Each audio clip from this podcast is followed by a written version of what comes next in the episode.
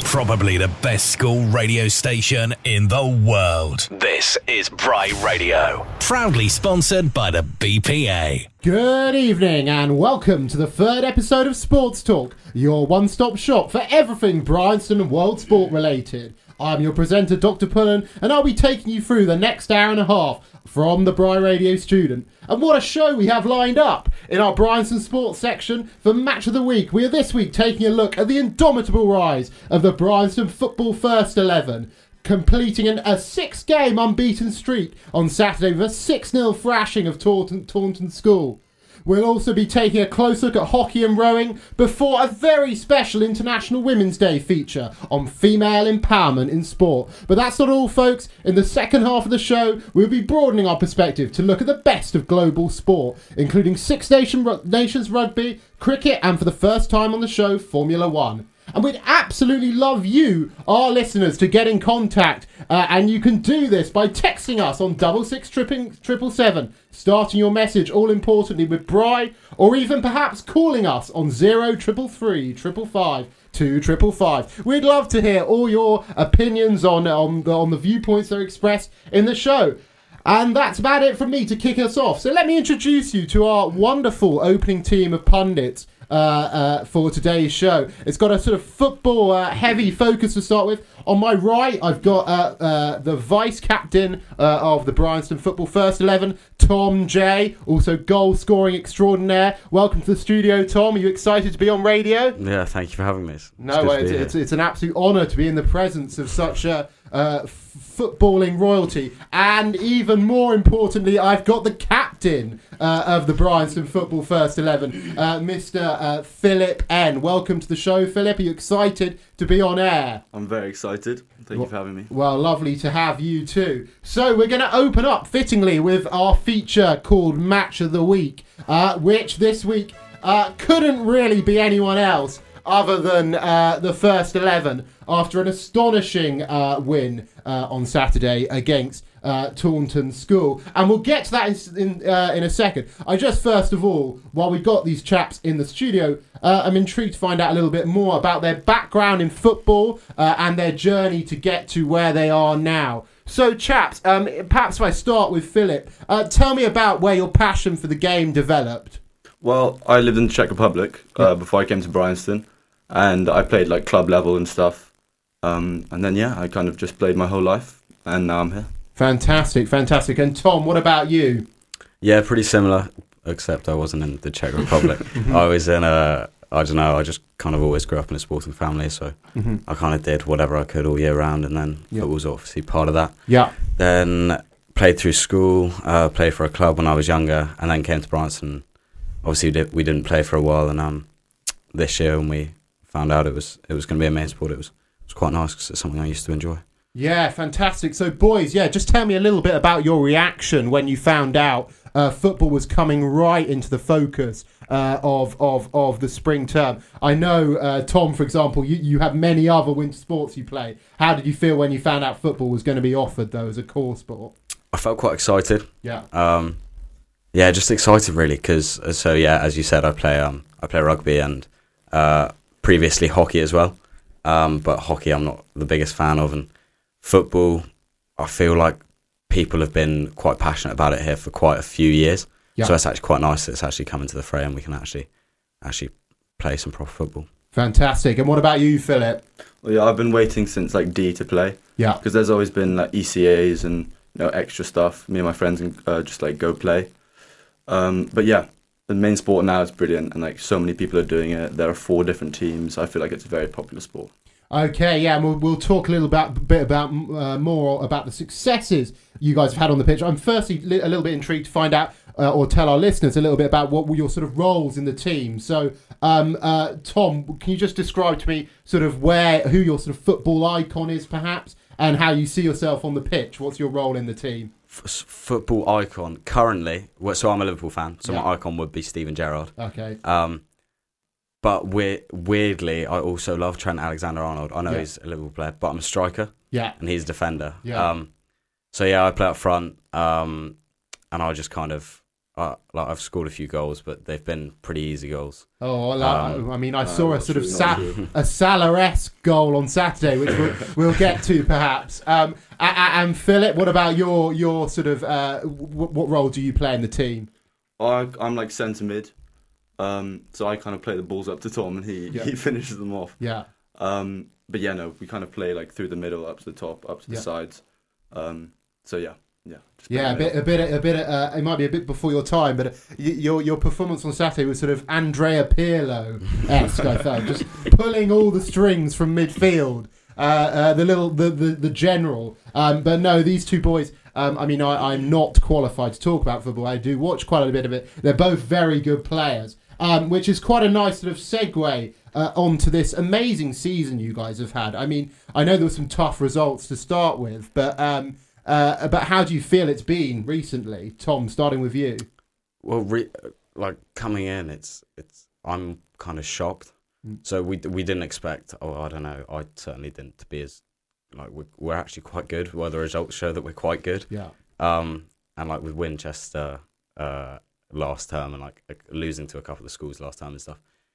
Um, like we've got new players uh, from like different sports and stuff, and it just feels like a proper team.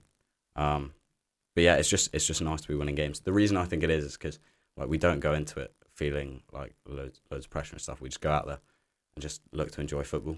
Yeah, that's interesting. You say that it's almost like a sort of complete uh, experimental, no pressure environment, right? You are you are the sort of pioneers of Bryanston football. You're gonna you're gonna leave quite a difficult um, sort of uh, act to follow, I guess, because it really has been successful. I mean, I was looking at your results earlier after you know some tricky results last term, where perhaps the the full first eleven weren't on the pitch. I mean, really, you've only lost a couple this term, and, and you've been on a six game unbeaten streak, right, Philip? Yeah. What would you say have been the highlights of, of those results? What have been the big games in that season then? Well, to start off, we had like a really tough game. I think it was Yeah. against Sherborne, wasn't it? Sherborne, yeah, Yeah. Sherborne Sherborne. four and it was four three. It was such a good game. Yeah. Um, and that kind of started the whole momentum, and then we just haven't really lost since. So, yeah. And yeah, for our kept it up. listeners, I mean, I mean, Sherborne uh, football is, is is decent, right? It's a proper yeah, it's a proper core sport there, um, equivalent to ours. So that's a, a really you know to get that sort of result so early um, in the season um, uh, is is fantastic. And I think you know I've I've spoken to Mr. Sang Rajkar and Mr. Murphin and Mr. Boot, and they all see that game as you know a really important turning point, uh, an important moment in the the short history um, of Bryanston um, football um, as a core sport so far. So, chaps, apart from your good selves, who would you say are sort of players to watch out for in the team? Henry, Ta- Henry Ta- Taylor, yeah, Henry yeah. Taylor, Henry yeah. Taylor. He's so good. Yeah. If you get a chance to watch his goal from the other day, I think Yeah. it's on our Instagram. It's without a doubt the best free kick I've ever seen. Uh, Yeah, um, and I have to say, I mean, I was going to talk about this later. I was actually there, and there's a video on uh, Mr. Boot has a very funny video of me going a bit crazy in the background. it was an unbelievable free kick, a left foot from about uh, probably about 15 yards into his own half. Nice, it just looked good all the way. Uh, the the head, no, no less than the headmaster. Uh, Mr. Jones, or the acting headmaster, stood next to me, said that it would have gone into a goal like 15 yards further back. He just caught it so well. Um, so Henry Henry T, what? Yeah, great player. What about some of the defenders? What, what's your back four like? So we play we play a back three. Back three. yeah. Um, and then we've got like wing backs, so the likes of Finn Yeah. and Jack. Yeah. We have loads of Bs in our team actually, Yeah. so future's pretty bright. But um, very exciting. And George George George, George, George, well. yeah, very George, yeah, he can kind of play wherever. But we've got A2s mainly starting in there, Joe with Joe, Luke, and Tom Yeah. uh, uh, uh, in the back three. Just leadership. you know, Yeah. just always perform as well. Then And a, a nice sort of mixture of grace and physicality, I'd say. Having watched, you know, uh, uh, Tom as more of a sort of ball playing centre back, and and and uh, and and Joe as quite a physical presence. It's fair to say. What about what about Logan in goal? Any comments on his season? He is so good. His kicks, literally the best kicks I've ever seen in my life.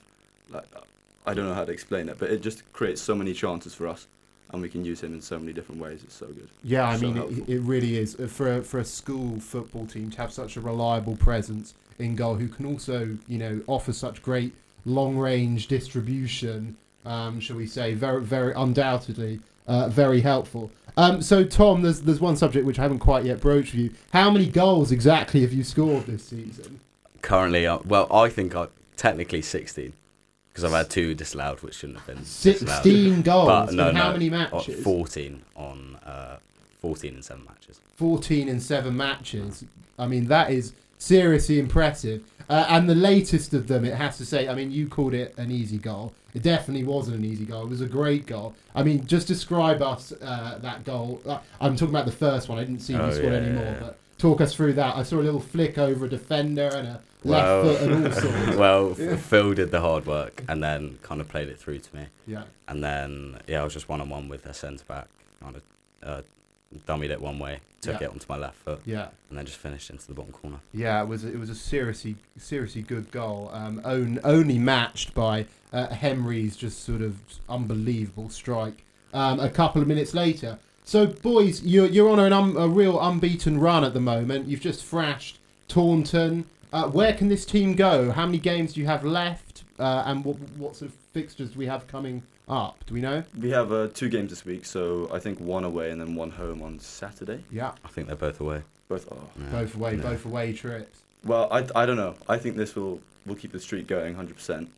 Um, we've got the confidence. Training's been good. I think yeah, we'll get a few more wins. Fantastic, fantastic. And Tom, what are your what are, what are your thoughts about the long term prospects for Bryanston football? I think it's good. Yeah. We have like, there are so many young players in the team at the moment. Loads and loads of Bs and a couple of A3s as well. Um, I tell you what, the under 15s. I don't know if you've heard much about the under 15s. They're quite a good team as well. There's some good players in there. People like Jack, uh, Jack O, uh, uh, and, and others. Some good, good, good attacking players. So yeah, I think that the the future of Bryanston football's um, looking bright. Well, thank you very much, chaps, for making your debuts. Uh, on Bryanston uh, uh, Bry Radio, and I'm sure all our listeners will be uh, similarly wishing all the best for the first 11 as they continue this great run. So, chaps, you're more than welcome to leave the studio now. I'm going to get in Mr. Morris, I reckon, just while we bring in some some rowers uh, to move on to the next section. And I'm going to talk to Mr. Morris, I think, a little bit about sort of Bryanston sport um, uh, then and now, because obviously, thank you very much, gents. You can get in whoever's in next. Uh, um, so, obviously, football wasn't on offer uh, for you, uh, uh, Mr. Morris. Uh, how, how have you felt uh, watching it as an OB? Are you happy to see it as a core sport in the spring term? Yeah, and I'm definitely happy to see it as a school sport in the spring term. I think it was always a thing when I was here that people wanted to bring into the school, Yeah. and um, it's lovely to see this many people taking part in sport and having such great numbers in football. And um, I think it's only going to grow strength for strength in the future. Awesome, awesome. But we mustn't forget there is another great uh, winter sport currently going on, right? In, in terms of hockey. Absolutely. Um, and and these two are both uh, loyal hockey uh, enthusi- enthusiasts. Uh, so, uh, Mr. Morris, tell me a bit about your hockey background when you were at Bryanston. How much did you play back in the day? Uh, so I'd never played hockey before before I came to Bryanston. Um, I was a sports scholar in D and I was sort of forced to play hockey. Wouldn't have been a choice of mine, but um, ended up playing first team hockey here and um, now a, a coach on the junior A team with Mr. Firma Dunman, um, featuring the man to my left, Mr. Hugh F. Hello. Um, and yeah, no, that's a bit about my hockey background. Well, fantastic. And I think just hot off the press, there was a fantastic result today, right, against Monkton Coombs. So I don't know. Do, do, what- do you guys want to talk a little bit about that with me? I think I'll take a lead as Hugh was in a musical today. Oh, so, right, um, okay. And uh, no, so a big 5 1 win for the junior A team today, away at Monkton Combe. Um, brilliant result in the National Cup, which gets us through to the next round. Um, probably a special mention to Rob Santona, some wonderful skills on display today, and um, special shout out to Drummond Black and Bailey as well, uh, Bailey as well, who um, put in great performance at the back today. Fantastic, fantastic. Uh, and I should say to our listeners, uh, a sort of fan favourite for his amazing rugby and cricket knowledge, Hugh F.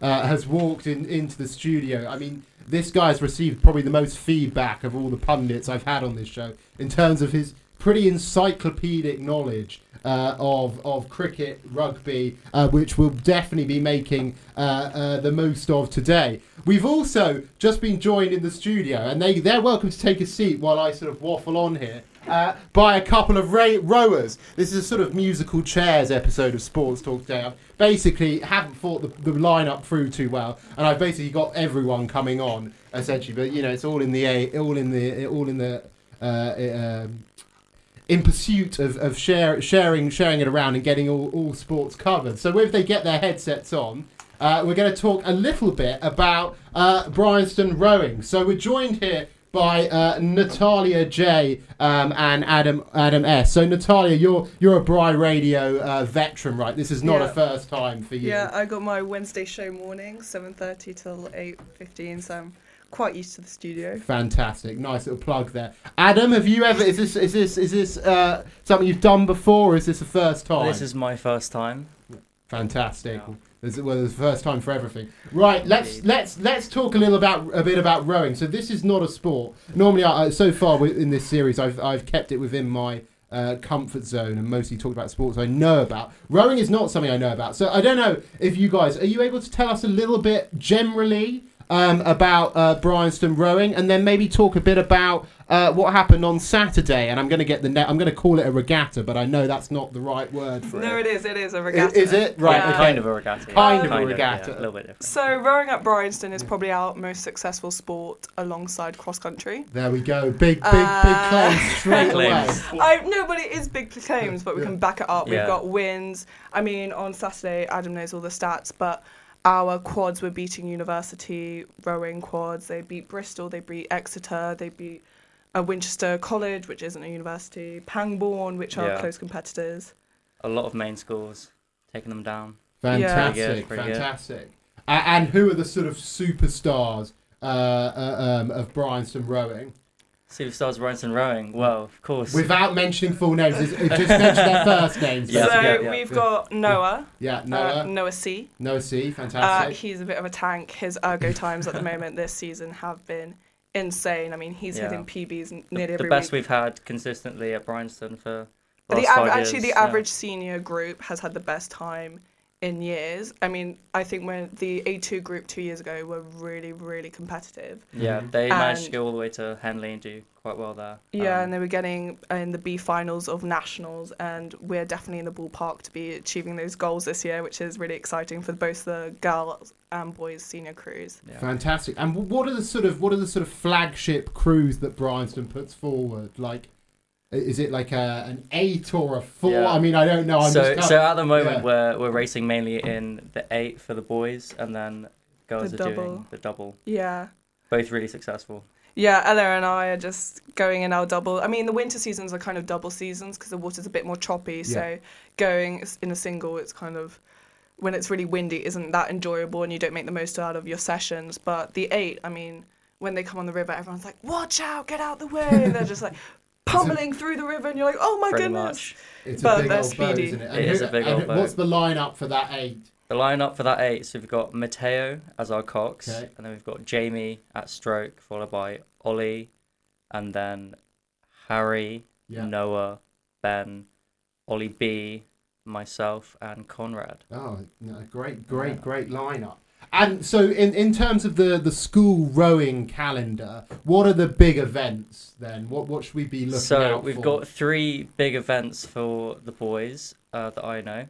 So on Monday, actually, we have the school's head of the river, which is the Oxford Cambridge boat race course, but backwards. okay. Um, so a lot of crews. We're racing 60 um, eights and hoping to do quite well. Then we've got national schools uh, May just twenty fourth. uh, May 24th, first Yeah. day of half term, next term. Exciting. And then obviously Henley. So we got women's Henley, which is June 18th to June 20th. So Ella and I are planning to get a double out for that. And then men Henley, men's Henley is August. I think it might be uh, one of the last weeks of term. Yeah. Oh, July time Yeah. then. So those are quite big events for us, and also for the Mhm. A2s. I mean, COVID last year kind of put a spanner in the works for our training and what we wanted to get. So hopefully we are on track this year. Yeah, To, we did quite well last year in the eight with a relatively young crew racing against people that were mainly 18 years old, and you had some of us that were still 15, 16, 17. So Yeah.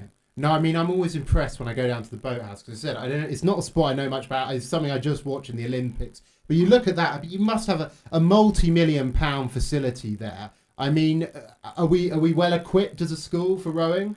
yeah. Yeah. Yeah. definitely, definitely. Our boats. I mean, so we got some nice carbon fiber boats that oh wow. It, that's kind of for me the top. I remember I when Yeah. I was in sea, I was looking at all the seniors and they had the smooth boats. And I was like, oh my goodness, I want to row on those one day. And then you kind of get upgraded. You make it up the yeah, pecking yeah. order. It's- oh, Our eight's like sixty thousand pounds to buy one. And Oh wow! It costs oh. a lot to fix as well if you Wow. break something. Oh yeah, we got an amazing boat ha- boatman, Dave. Yeah. Yeah. I should. I don't know if he's listening. I'll. Well, well, yeah. I mean, we should, we should, Hi, Dave. we should also uh, give give a bit of a shout out to the rowing staff because they True. really are quite an elite team, and I, you guys are welcome to comment on them but- and correct me. But I believe so. We got we got we got uh, Mr. Johnson, who's a former like an international uh, Olympic coach, right? Oh, I don't know. I mean, I just know Mr. Johnson because he's got the same surname as me, but he is. Oh, have I got the wrong one? No. Well, There's- no, there is a Mr. Johnson. So we mm. have Mr. Johnson, who is killer at circuits. I Yeah. mean, winter Yeah. tire flips Yeah. in the mud. He does sometimes some rugby coaching. You are dying at the end of it. Pretty He's much. like, keep yeah, going. Pretty much. Yeah. Then we've Dripping got yeah, Nico. Nico's Yeah. a bit of a legend. Nico's he insane. Is also more of the senior boys. He does Yeah. push you. Yeah. Um, He's Mr. a, a few-time world uh, world champion at indoor rowing. yeah. Yeah. he's definitely got his medals. Of course, Mr. Bolton is Mr. Bolton. Mr. That's what I Bolton, talk of the town. GB junior coach. Um, Yeah. He coached Mr. Moon, Yeah. who Yeah. was a coach and was a Yeah. junior champion at the GB. Yeah. Miss Yeah. Rodford, uh, th- two, three-time Olympian. Two, for, Double two, three Olympian, ti- I mean, double Olympian. That's Yeah. And crazy. on our on our coaching stuff is unbelievable. Yeah, and those are just the medals. I mean, we have Yeah. other Yeah. coaches like Miss Hill. Yeah. She's absolutely amazing. I mean, Yeah. she's so supportive. I, it was kind of the first female coach that I saw that was Yeah. really pushing me to do well. Miss Hill's really big in the coastal rowing world as well. Yeah. Yeah. She's uh, achieved a lot in that. And then I've got James, who's my coach and also does coastal rowing and Yeah. focuses Yeah. on women's Yeah. techniques as well. and good. Miss Carty as well is a, is is Yeah. a, a- Yeah. another rowing Miss coach. Carty's helping Mateo our cox with um some steering and some tips with She's yeah things on how really to get better. a veteran in the coxing world, so she's been giving us good tips. And guys, so rowing has a bit of a reputation of being one of those sports where you basically it's not like cricket, say, where uh, a sport that me and Mr. Morris play, where you, you, you can sort of get away with not particularly having the most athletic lifestyle um, off the pitch. But rowing famously is one where where where you do have to train. What's your sort of weekly training regime? Well, I'll, I'll go with a nicer one first. Okay. Yeah, go go. Let's So, hear Natalia's first. Uh, Monday is optional training if you want to, so that's in your free time. I don't usually do that because I have ECAs. Tuesday, yeah, optional. optional is a very loose term. usually means you have to do it. Tuesday, do you have a morning session? uh, we are encouraged to go for a morning swim. So some people do that. Um, I don't. But uh, we have a Tuesday session on the river usually. Then Wednesday, there's a Wednesday morning spinning class. Um, I've got Bry Radio then, so sadly cannot make that. But Adam goes to it. And then we have Wednesday afternoon session. Um, that's either land training, which is pretty rough, or Yeah. water over the weather's nice. Mm-hmm. Thursday, we do yoga in the Mhm. morning. Then we've got a weight session and a rowing session on the river. Fridays, weight session again. Saturdays, a double indoor outdoor session.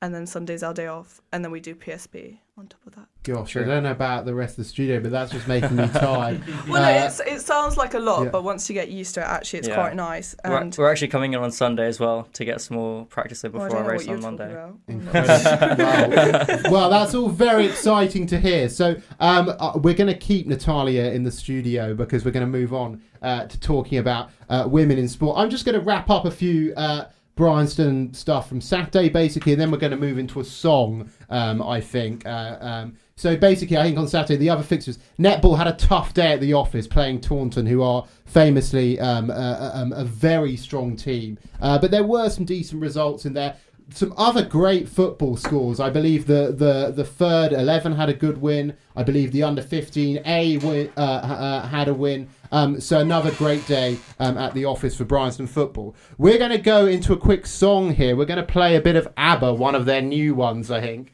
Uh, if if my producer can find it, and when we get back, we're going to be talking on International Women's Day about female empowerment in sport. Very exciting stuff. Great. We'll see you in a few minutes. while ago I heard the sound of children's laughter. Now it's quiet, so I guess they left the park. This wooden bench is getting harder by the hour. The sun is going down, it's getting dark. I realize I'm cold. The rain begins to pour as I watch the windows on the second floor. The lights are on, it's time to go. It's time at last to let him know.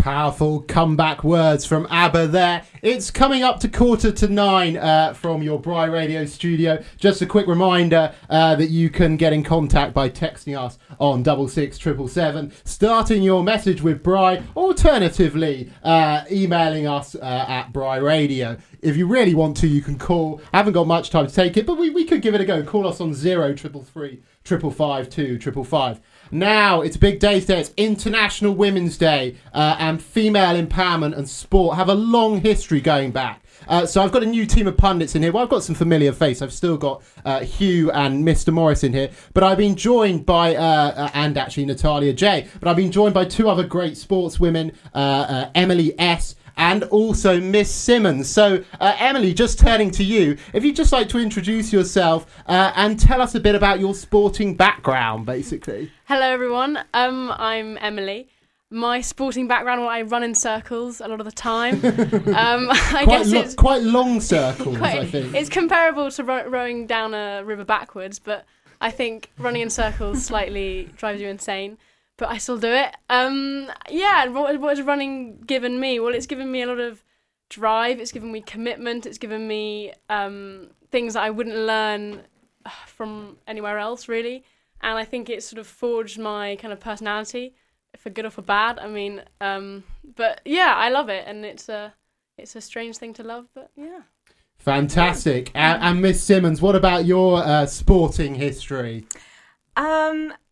ooh, Okay, so I would say from a young age, my parents basically got me and my siblings to do any sport they could possibly get us to do, and because we were all basically the same age.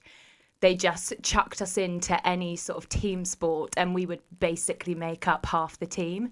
So I've, I, yeah, I've been playing hockey since I can remember. My dad was a hockey player and used to take us um, to his matches, and we would just like play on the side when I could barely walk. I think.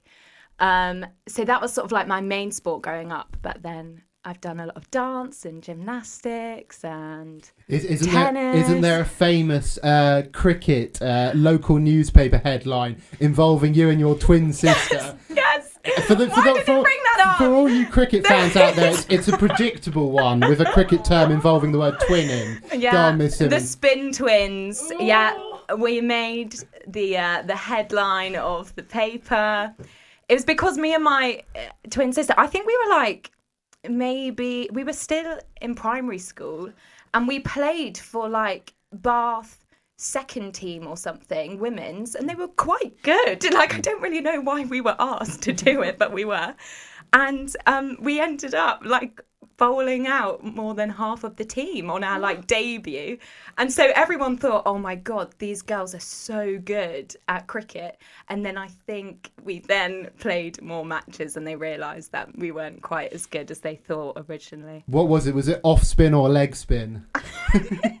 honestly i think it was just anything that would Anything that get to the end of the wicket Well, uh, well, no, but what a great, what a great story. Uh, Miss Yeah. Simmons, Miss Simmons, also did, w- didn't you used to do a bit of sports work back in the day? You worked at the Olympics, did you? Did I? Way back when, or did I you not? wish I did. Or have I just made that no, up? No, I didn't, but my brother did. Your brother did. Yeah. Oh, right, okay. My older brother w- has worked at like the Yeah. past couple Yeah. of um, Paralympics. yeah.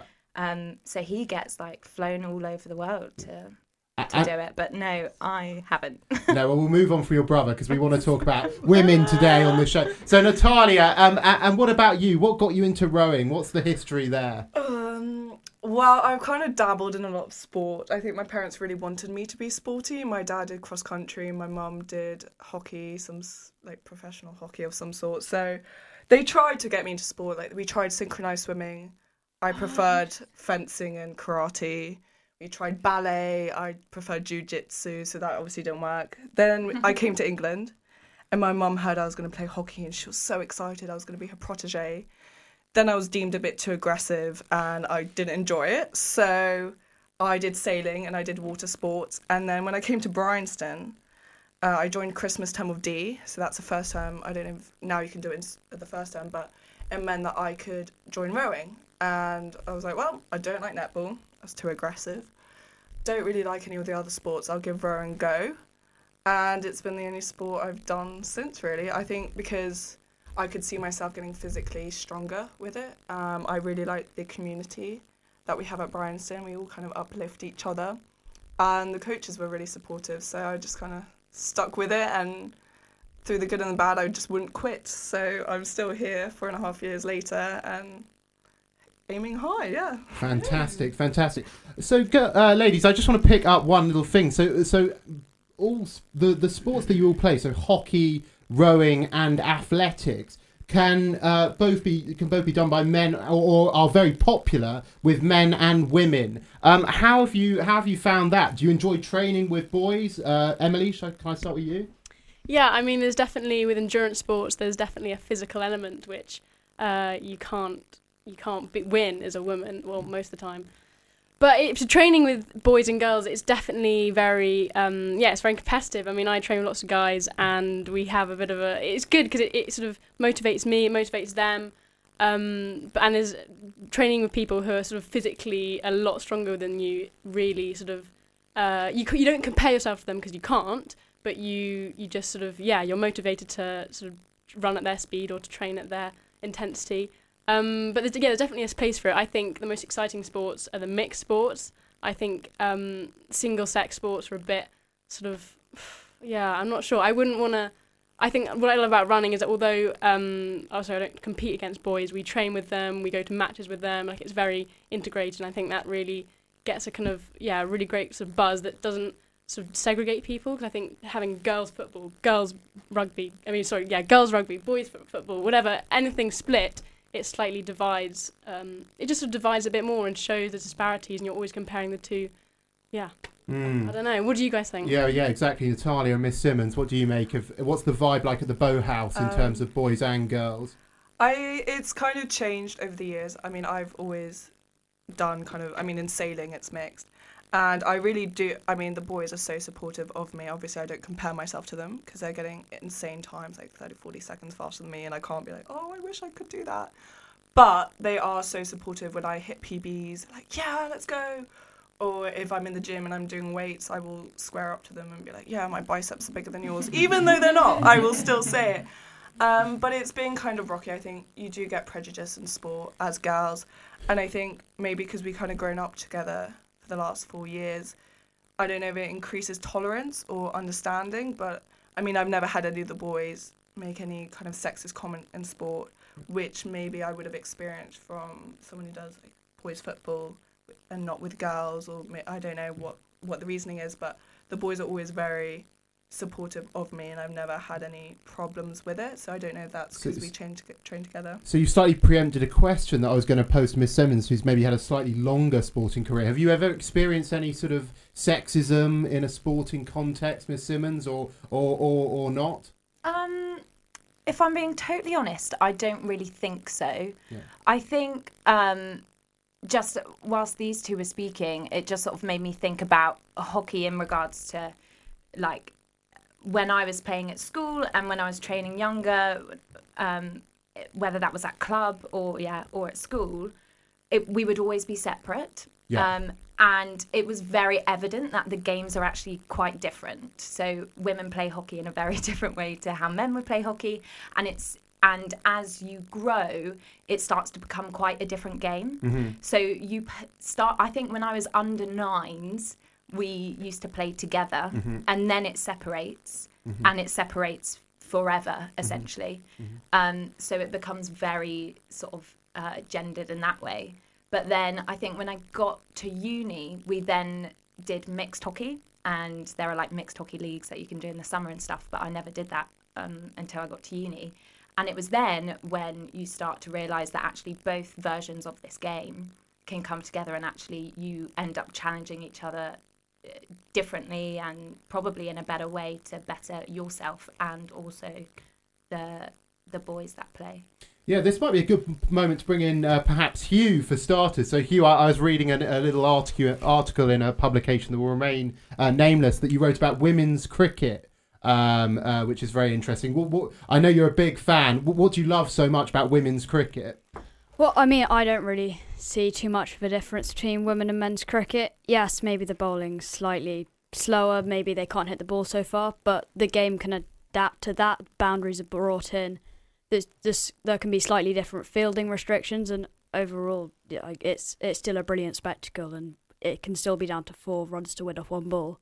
And who wouldn't want to watch that? Absolutely, um, and and the sort of skills. What would you say about the skill sets in the women's game? Would you say they're largely similar or different in some regard? Well, I, the the skills are the same. Power hitting may be lacked, but that can be come up with by by beautiful powered um by beautiful cover drives, taking magnificent magnificent catches. Nat Sciver hit hundred the other day at a strike rate of 130 odd, and Mhm. that that wasn't just whacking the ball around like a Chris Gayle, but that was just timing and elegance. And of course, the great uh, Sarah Taylor was commonly regarded as the most uh, naturally gifted wicketkeeper uh, of her era. Do you, did you watch much of her? Yeah, she, she and Amy Jones are the two English keepers who've who inspired me to take up the gloves myself. Their reactions, the speed of their hands, it's incredible, and it's a lot better than the likes of Jos Buttler and Jonny Bairstow. So there you go, there you go, listeners. If you ever thought cricket was uh, a boys' sport, there's uh, a great cricketer who's been inspired by uh, by uh, great female players um, of the game, which is uh, very exciting. So just getting uh, back, um, perhaps uh, Emily for starters. Overall, do you feel like sport has been something that's been empowering to you throughout your life? Yeah, definitely. I mean, there's a huge element of confidence that you gain from putting yourself outside your comfort zone or um, just pushing yourself to the limits. Uh, yeah, in every way, I think I get confidence from my sport. I get feel empowered. I feel yeah. I, a day, a week without sport, I feel very low. Um, maybe that's a bad thing. Maybe I'm slightly addicted, but um, definitely something you can't really live without. I don't think. Natalia, would you agree with that? Yeah, definitely. I kind of feel. I mean, I so when I had COVID, I had a I was in isolation for ten days, and um, day eight, I kind of hit a bit of a low and was making weights out of putting books in a washing basket and doing push uh, like bench press with that, and then filling my tuck box and doing the same thing because it was a bit more stable. And I mean, I think for me, uh, my sport there's quite a socialized element to it. Mm-hmm. Uh, so we have a WhatsApp group chat, um, all the senior boathouse members, and it's constantly blowing up. I mean, we're always sending each other memes or rowing facts, or it's like, whoa, look at this new kit or something. I don't know, something really trivial, but it does make my day when I kind of get that message or two. So it did make me realize how much I did miss the sport in isolation. Yeah, and that's that's quite a nice segue into my next question, which was going to be: Are you keen to carry on with your sports post Bryanston? Yeah, definitely. Um, I think I kind of want to be the ninety-year-old still doing like park run on a Saturday. I don't Running know. hundreds That's- of miles. I'll see how long. after yeah. after after a little bit of uh, a roast dinner, or well, before roast lunch on a Sunday or whatever. yeah. I don't know. I think it's uh, it's uh, because we are all becoming so like sedentary as a society, sitting down, and especially through the lockdown. I think you just yeah keeping active. But for girls especially, I think there's a huge tendency. Um, I've done a lot of sort of um, research on this through quite conferences at different schools that have been run about girls the drop off between the ages of sort of There was a BBC article on it today. Really? I actually clicked on it. Yeah, it was a study that um, when girls hit, hit teenage, hit like teenagehood, kind of 15, uh, 14, there was, I think it was like 45% decrease. in perc- I- It might be higher. I think it might be higher. I think it's higher. So, Yeah. yeah, and I was just blown away. But I think it's very easy. I could have, there were lots of times where I could have just given up um, in sport, but I kind of kept through, and now I can't imagine not rowing. So I've applied to universities that all have rowing clubs. Well, that's a great, a great, a great note, I reckon, to finish this segment of the show on. From two uh, great Bryanston sportswomen saying, just keep going, uh, and and I think we can all firmly agree uh, that women's sport is is absolutely fantastic, uh, and and you know a, a great advert for those who partake in it. We're going to go into a quick song, and when we come back, we're going to have the sporting headlines and scores.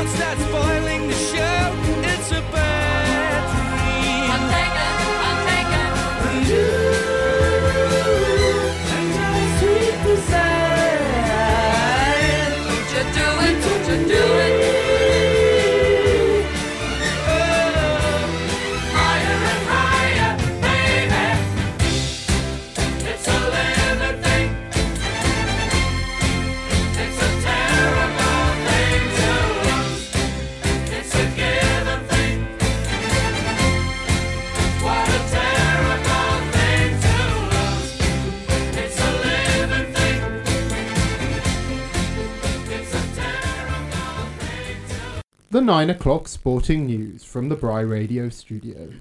The classified scores. In hockey, Bryanston under 15A, 5, Monkton Combe, 1. Bryanston under 15B, 3, Monkton Combe, 2. In Champions League football, the half-time scores. Liverpool 4, Inter Milan 0, Bayern Munich 0, RB Salzburg 0. And in the first test against West Indies at North Sound, England are 241 for 6.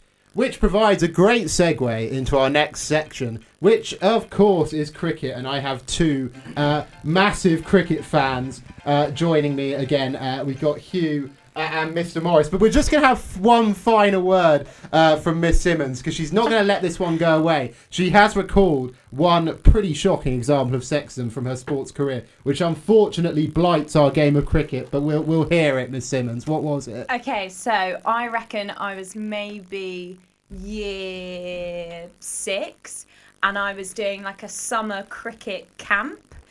I'm sure we all did that in the studio. I'm sure we were all involved in those.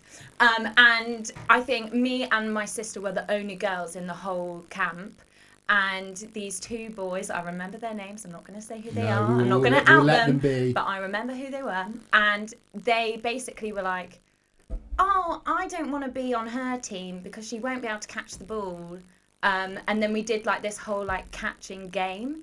And of course, who won the catching game but me? And they were both out first round.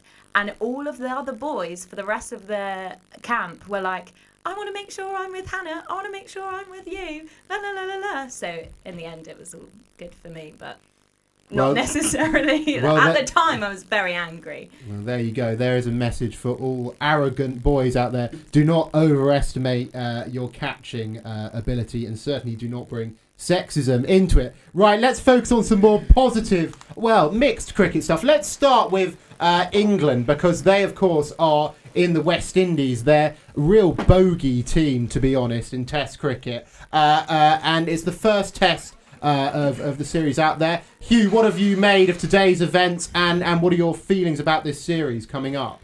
Well, despite having just slagged off Johnny Best, who has just gone and hit 100, which is a positive, however, having left Broad and Anderson at home, dropped plenty of other players, to then go and pick a team of Overton, Woakes, Wood, Leach, where you got M- Mahmood Parkinson out on tour. I mean, are you really re- pressing the reset button? They again, they were under 30 for 3, 30 for 4 again, so it's not really going to plan. Yeah, I mean, it did certainly surprise um, a few England fans when they heard that you know uh, the the veteran and excellent uh, pairing of Stuart Broad and James Anderson, who have well over a thousand Test wickets between them, uh, were left out in conditions that normally favour them. Mr. Morris, what did you make of that decision? I mean, I don't think it's the best decision for English cricket right now. I think we're not blessed in the pace bowling department, and um, for me, I'd have kept going with Broad and Anderson until at least our summer this year, so they make sure they definitely get a send off they deserve in front of a home crowd at the Oval on the final day of the cricketing summer. Um, and similarly to Hugh, I think if you're going to press the reset button, I think picking Overton, Woakes, people that have struggled abroad in the past, isn't overly inspiring. Yeah, I mean Craig Overton, his record outside of England must be appalling. Uh, uh, and, and, and I can't imagine Chris Woakes is much better, even if he has had a very successful uh, career um, in England. Guys, what are your predictions for this series? Because I, I, I look. I saw a stat the other day. It's well before West Indies' period of dominance um, that they last uh, won a Test series. I think we might be going back perhaps to the 1960s. 2004 it was. In, but in West Indies, 2004. we is won that? a Test series. Are you sure about that? I, I, I heard this on the news this morning. I think. I'm not sure we won. Yeah, I think they- we might have drawn. they toured in 2019, the start of 2019. I think they went 2 1 down. They collapsed to Roston Chase's. Yeah, well, it's- unspinning off break. Well, exactly. It's it's a story of collapses. I think we got bowled out by. I remember Jerome Taylor uh, once bowling us out for forty eight or something. Uh, uh, so even since. I think what we're saying is even since the the, the, the golden age of, of West Indies cricket came to an end, England haven't done very well there. Why do we think that might be, chaps? Any ideas? Uh, well, there's been lots of talk about the how who the county game is producing. They've they've scored runs. They've averaged 40, which isn't too high compared to several years ago on county championship pitches against medium pace bowlers. But then when they come into the test arena, straight away they just nick off, get bowled. They they find a weakness. Maybe they'll make one comeback, hit 100, several 50s, but then they'll go back into the single figure scores. Yeah, and I mean it's hard really for us to, for the non-cricket fan to comprehend the difference between say batting at let's say Grace Road in April to batting uh, at Bar- in Barbados, which Mr Morris I believe has done uh, in March. Is I don't know. I mean I can't even think of a sporting analogy to compare it to.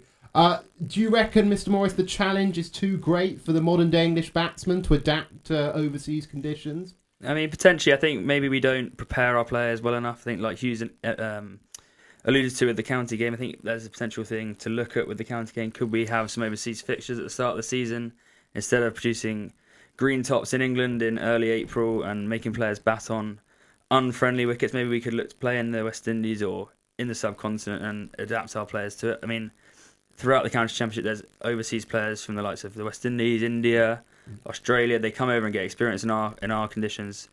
Maybe that's a thing we can look at as an ECB to send our players abroad. Yeah, and uh, it should be said actually today on today's showing it's not all bad news because as Hugh said, uh, Jonny Bairstow is continuing his run of excellent form after that uh, uh, well that standout innings in Sydney uh, in the Ashes. Uh, looks like he's made another sort of counter-attacking, counter-punching. Uh, hundred after really a, a fairly dismally, uh, typically dismal showing from the England top order, uh, bowled out by uh, uh, the veteran seaman Ki- seamer uh, Kemar Roach. Uh, do we reckon England have a hope in this series, Hugh? I I don't see why not. New, um, the West Indies have been equally fragile, um, but I think if England want a real chance, maybe they're going to have to pick Matt Parkinson. This pitch has been pretty slow, unresponsive for the quickies, and if you've got someone who's spinning at miles, then why wouldn't you pick him over Jack Leach, who's been tried and repeatedly failed? Yeah, and I mean it should be said if you look down the West Indi- the current West Indian batting lineup, they're not household names. I mean, you got Kraigg Brathwaite in there who's played uh, a reasonable amount of Test cricket, but not much else. Their bowling attack is decent. Kemar Roach and Jason Holder and Alzarri Joseph, uh, a bit of spin in there as well. But you know, this is not a. I think what we should say is this is not a great Test team, and if England aren't uh, beating West Indies away from home, serious questions need to be asked. And and, and you know, to to not pick Broad and Anderson, you really are uh, taking a big risk. Moving on, I guess, from English cricket, boys, there have been some other interesting Test matches going on. Well, one not very interesting. uh, have you seen the the sort of uh, run fest that has been this uh, the Australia's first Test pack in, back in Pakistan for God knows how long? Um, have you seen much of this, Hugh? Yes, I have seen that Pakistan have had 400s, including a twin ton for um, twin tons, and so one ton in both innings for Imam-ul-Haq. Completely fat. Australia managed to take four wickets for 738 runs across the five days. Bit of rain. Australia also managed to score well over 400. Marnus Labuschagne, Usman Khawaja together were very close to um, hundreds, 97 and 90. and Smith got a few as well. And now in the third innings, just get this, listeners: Pakistan are 252 for none. So if anyone could do quick maths, that's sort of well over a thousand runs uh, in total uh, for the loss of not many wickets for what for for 14. So uh, a pretty pretty flat flat deck. What about India Sri Lanka? Did anyone see this? Um, I watched a bit of this, and I have to say, uh, one of the most underrated all rounders of all time, uh, Ravindra Jadeja. Hugh, did you see any of this? Um, I saw a bit, not as much as I'd have liked to, but Ravindra Jadeja, what what a game! First ever cricketer to take nine for and over 150 in a game. He got a five for 175, incredible. And if someone's performing like that, there's going to be hard for not brilliant Sri Lankan team who've just come off a 3 0 defeat in the Twenty20s to do something about against arguably the best test team in the world. Exactly, and, and almost unstoppable at home. I mean, Ashwin and Jadeja are a formidable duo. Which brings us on to really, I mean, in talking of spin, really, probably the biggest and, and undoubtedly the most depressing uh, news of the week. Uh, uh, uh, in terms of cricket, the great leg spinner, the cricket world was shocked uh, I think it was on Sunday night to hear the great leg spinner uh, Shane Warne, actually, sorry, Friday night, Shane Warne um, has sadly uh, passed away whilst in his flat in Thailand. And this guy, I don't know I, I, whether I speak for those in the studio, I mean, a real icon of the game. I mean, I got into cricket, as did so many others of my generation, in the 2005 Ashes. And my memories of that series, I mean, just watching this, I mean, just bewitching bowler, to be honest. I mean, we haven't seen the like of him since. We will probably never see the like of him again. Uh, not just the unbelievable deliveries, but just the constant stranglehold uh, that he had over English batsmen. Mr. Morris, do you, do you have similar Mary, memories? Uh, yeah, absolutely. So the reason I love the game of cricket and play the game of cricket is due to that 2005 Ashes series. And um, yeah, Warne was one of my all-time icons. Um, having been fortunate enough to spend a year in Australia following school, working in a school there, um, I got a lot close to a lot of the Aussie sporting icons, and yeah, to to lose him at 52, um, I think it's a great shame for the game. And I think what summed it up perfectly is I actually read a quote the other day that said um, that Shane Warne, in the buffet of life, he ate well, and um, he, I think for many people, showed that cricket could be cool, and that cricket you could be um, anything you wanted to be in the game. You didn't have to be a fast a fast bowler. Um, and yeah, scoring handy runs at number eight, uh, like famously never scored a Test hundred um, with a high score of ninety nine. But you know, I think, Un- think unbelie- unbe- yeah. unbelievable hands at slip. Although Yeah, he did yeah. drop, That he did famous Kevin one in the Pietersen at 2005 Oval, series, yes. Perhaps cost Australia the Ashes. Yeah, I, I, I know exactly what you mean. You know, we, we live in a generation of quite sterile sportsmen. Yeah. Uh, and you know, Shane Warne, sterile. Shane Warne, you know, he was he wasn't a perfect human being. It has to be No. said, but he was certainly uh, the sort of character that people, you know, he cleared bars at grounds. I think that's probably the best way of putting it. Um, uh, uh, and will be remembered mostly for his on-field brilliance. Hugh, what, what do you have many? I mean, Hugh, uh, was probably before much of your time as a cricket watcher, but have you seen much of him uh, sort of on highlights and stuff? Well, uh, si- since he died, the the miracle ball that's been going around everywhere on social media, but that's that's spun incredibly, and I I have I don't know anything about leg spin, but what he's done to the game, he's changed it. There's got there can't be a coincidence that most of the best uh, Twenty20 bowlers happen to be leg spinners. Like nine of the top 10 Mhm. in ODI rankings. He's inspired so many, and it's a real shame to see him go. Even from a selfish view of like watching him on TV, looking at what what he picks up Mm. from behind the mic, you can analyze. You can help your game out personally as well. Yeah, the ball, of course, which Hugh is referring to, is that bowl to Mike Gatting at Trent Bridge in 1993 Ashes, which subsequently became known uh, as the ball of the century. One that stands out for me, uh, again, going back to the 2005 Ashes. Uh, uh, uh, Mr. Morris, you'll remember this. The ball to Andrew Strauss at edge batsman Absolutely. from round the wicket that almost pitched off the cut strip uh, was left by Strauss uh, and subsequently uh, ended up hitting his leg stump. If I just add maybe one more thing about what Shane Warne, I think if I could urge, even if you're not a cricket watcher, I think a great way to start Shane Warne was he did a he did a load of ma- masterclasses for Sky Sports, and lots of former players have done them, but I think Shane Warne's was by far the most informative, and it was so interesting to see an absolute icon of our sport explaining all the little niche details that he went into, and he was always so willing to pass his, his expertise on to the next generation, like you intimated. And um, I think that's me the the biggest miss is not having him, not coming into the summer and not hearing his voice on in the commentary box is going to be a real mess. Yeah, I mean, I remember again, just you've sparked another memory that I remember watching uh, when I was probably about Hugh's age, a, a big bash game where Warne was right at the tail end of his career, and he was he was he it was in the early days of Twenty20 where they sometimes used to commentate whilst playing. Uh, and Brendon McCullum came in, and this was a, a, a Shane Warne well into his 40s, well past his best, and I think it was someone like uh, uh, Damien Fleming on commentary and said, "How, how are you gonna how are you gonna get Baz out, i.e. Uh, uh, McCullum?" And he said, oh, "I'm just gonna fire. I think he's gonna sweep, so I'm gonna fire him one flat." And sure enough, he next ball.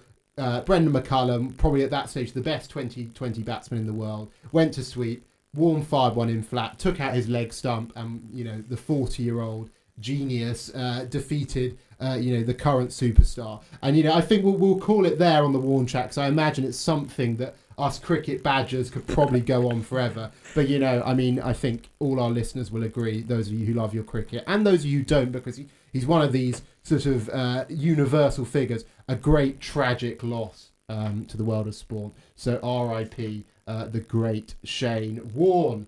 Right, so moving on, chaps. Let's talk a bit about rugby. I know we uh, we normally talk a lot more about rugby. We got we're so busy today, but it is uh, coming to the business end of you know the greatest uh, rugby championship in the world, which of course is the Six Nations Championship. I am very well uh, accompanied here by Mr. Morris and Hugh F, both of whom uh, love their rugby. Uh, Hugh, I'm going to start with you. Talk to us.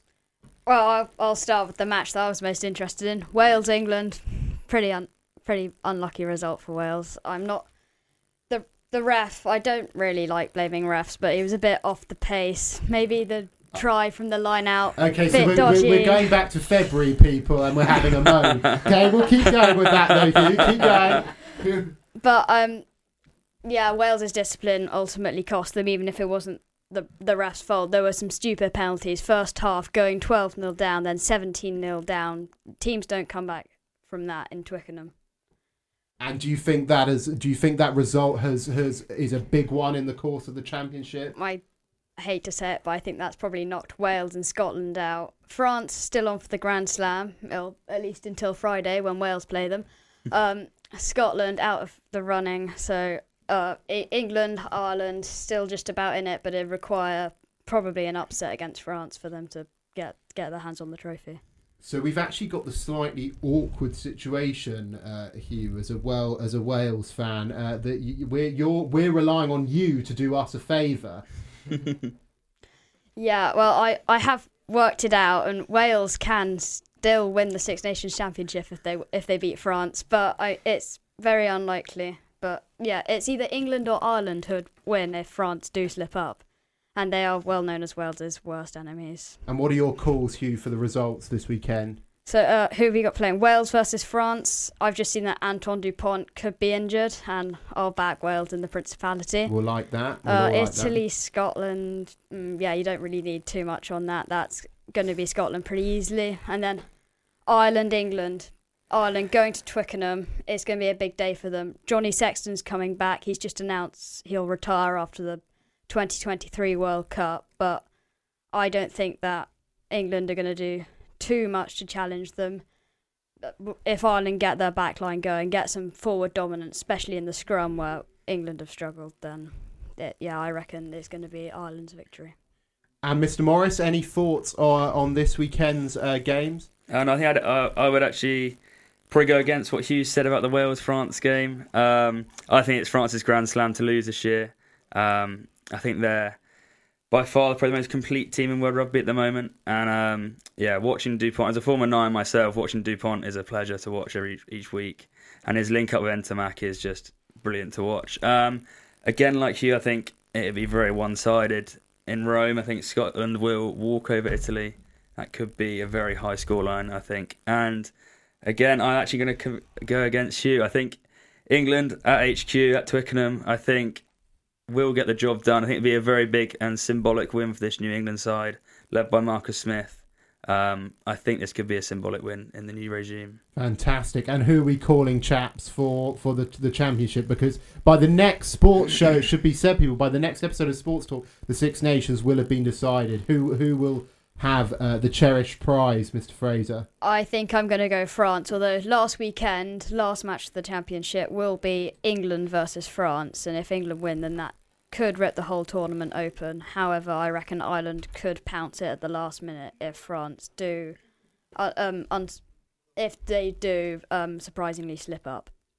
And Mr. Morris, what are your what's your call? Uh, I'm going to echo my thoughts. I think it's France's Grand Slam to lose. I think the I think the championship is heading to Paris this year. I don't see anyone stopping them in this tournament. Fantastic, chaps. There we go. So, uh, France or England for the championship. We're going to play one final quick song, and when we get back, we're going to have uh, a sports talk first, which is F1, and we're going to be previewing the upcoming season. Hold on for a second.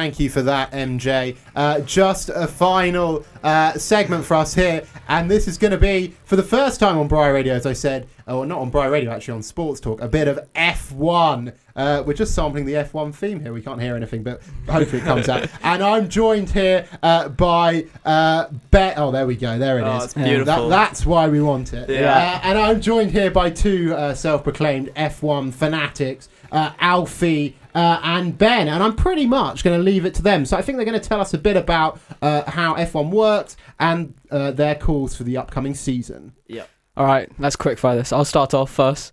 So there's 10 teams, 20 drivers, so two teams per two drivers per team.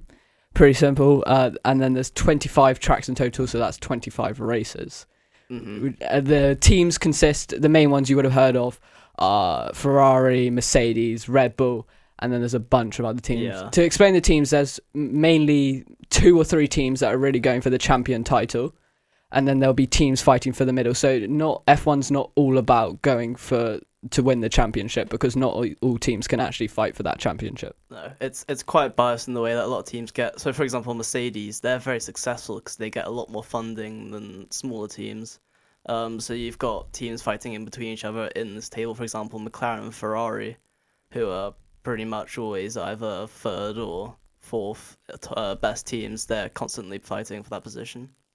Uh, yeah, exactly. And then you have teams like I said, McLaren, Red Bull. They will be fighting for the pole position. It's very tight between them.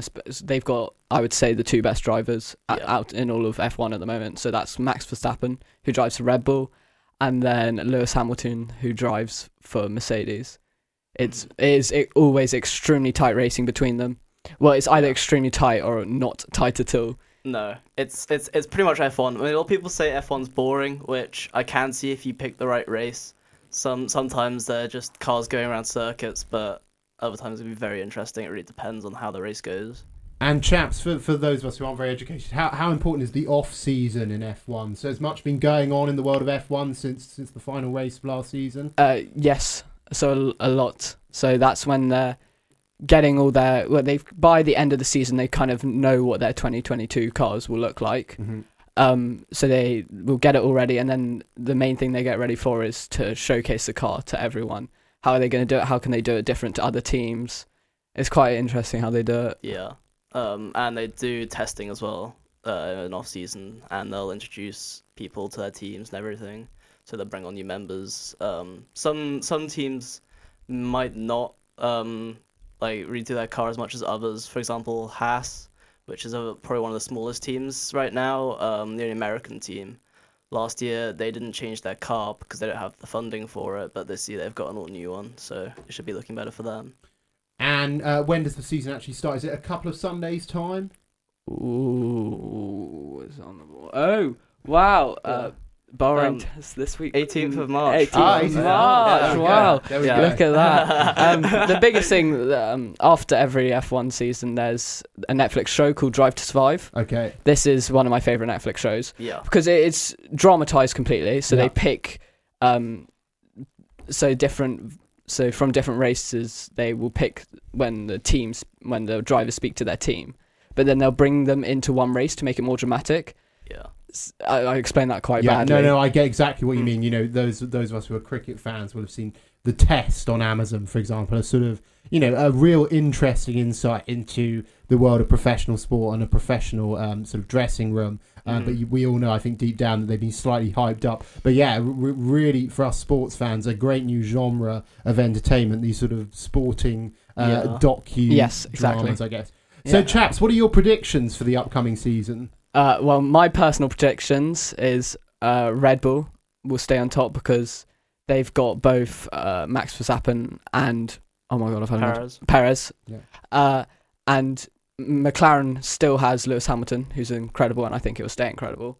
But they're Um, bringing on- Mercedes, not Oh my god, sorry, Mercedes still has Lewis Hamilton, um, but they're bringing on someone called oh, I've had a- George Russell. That's it. Yeah. God, there's a lot of pressure being live on there. I do this every week, No, but it, it feels weird. Yeah, so they got George Russell, who has just come from uh, Williams. That's it. Um, Yeah, there and we go. There we go. yeah, I, he's he's well, he was in a F. He was been a Mercedes car once this Mm-hmm. um uh, last season, uh, due to Bottas. No, due to Lewis Hamilton having COVID Yeah. which is what they were dealing with last year. Um. So, and he d- did actually do better than Bottas. Um, but I, George Russell has a lot of potential in this car, He does. but I don't think he will be fighting for the top position. No, right but you've moment. got a lot of interesting drivers this season as well. You've got a lot of young ones that are quite high up now. Like you've got um, George Russell, Lando Norris. Lando Norris joined F1 when he was only 17. Mhm. George Russell, very similar age. Mhm. Um, you've got Mick Schumacher, Michael Schumacher's prodigy, hopefully. Uh, Um, Uh, Well, thank you very much for that, boys. And, and Yeah. what would you say to someone like me in terms of getting into F1 this season? watch Drive to Survive. Watch Drive to Survive. it- well, yeah. a lot of people I've talked to that are into F1 now, I'm like, how did you first get into it? They're like, I watched Drive to Survive. yeah, exactly. Watch Drive to Survive. That is the Yeah. main thing. It pulls you straight into it and it gets you ready for the season because it will come out before the season actually starts. Well, there you go, guys, from our new F1 pundits. A recommendation there: watch Drive to Survive, uh, and and I think that's probably going to bring uh, pretty much uh, to, uh, us to the end of the show. It's coming up to half past nine. Thank you very much uh, uh, to listening to Sports Talk today. As I said, that's about it from us, the Bry Radio team. We'll next be hitting your airwaves in the final week of term on Tuesday, March the twenty second. In the meantime, there are two bumper Bry Sports weekends coming up, and by then we'll also know who's won the Six Nations Championship. We'll also seen the first uh, race of the season, and we'll be well into the England uh, West Indies Test uh, series. So lots for you, to, uh, for all you sports uh, fans to get your teeth into over the next fortnight. I've been Dr. Pullan. It's been a pleasure having you, and we'll we'll speak again in a couple of weeks' time. Bye bye for now. Good-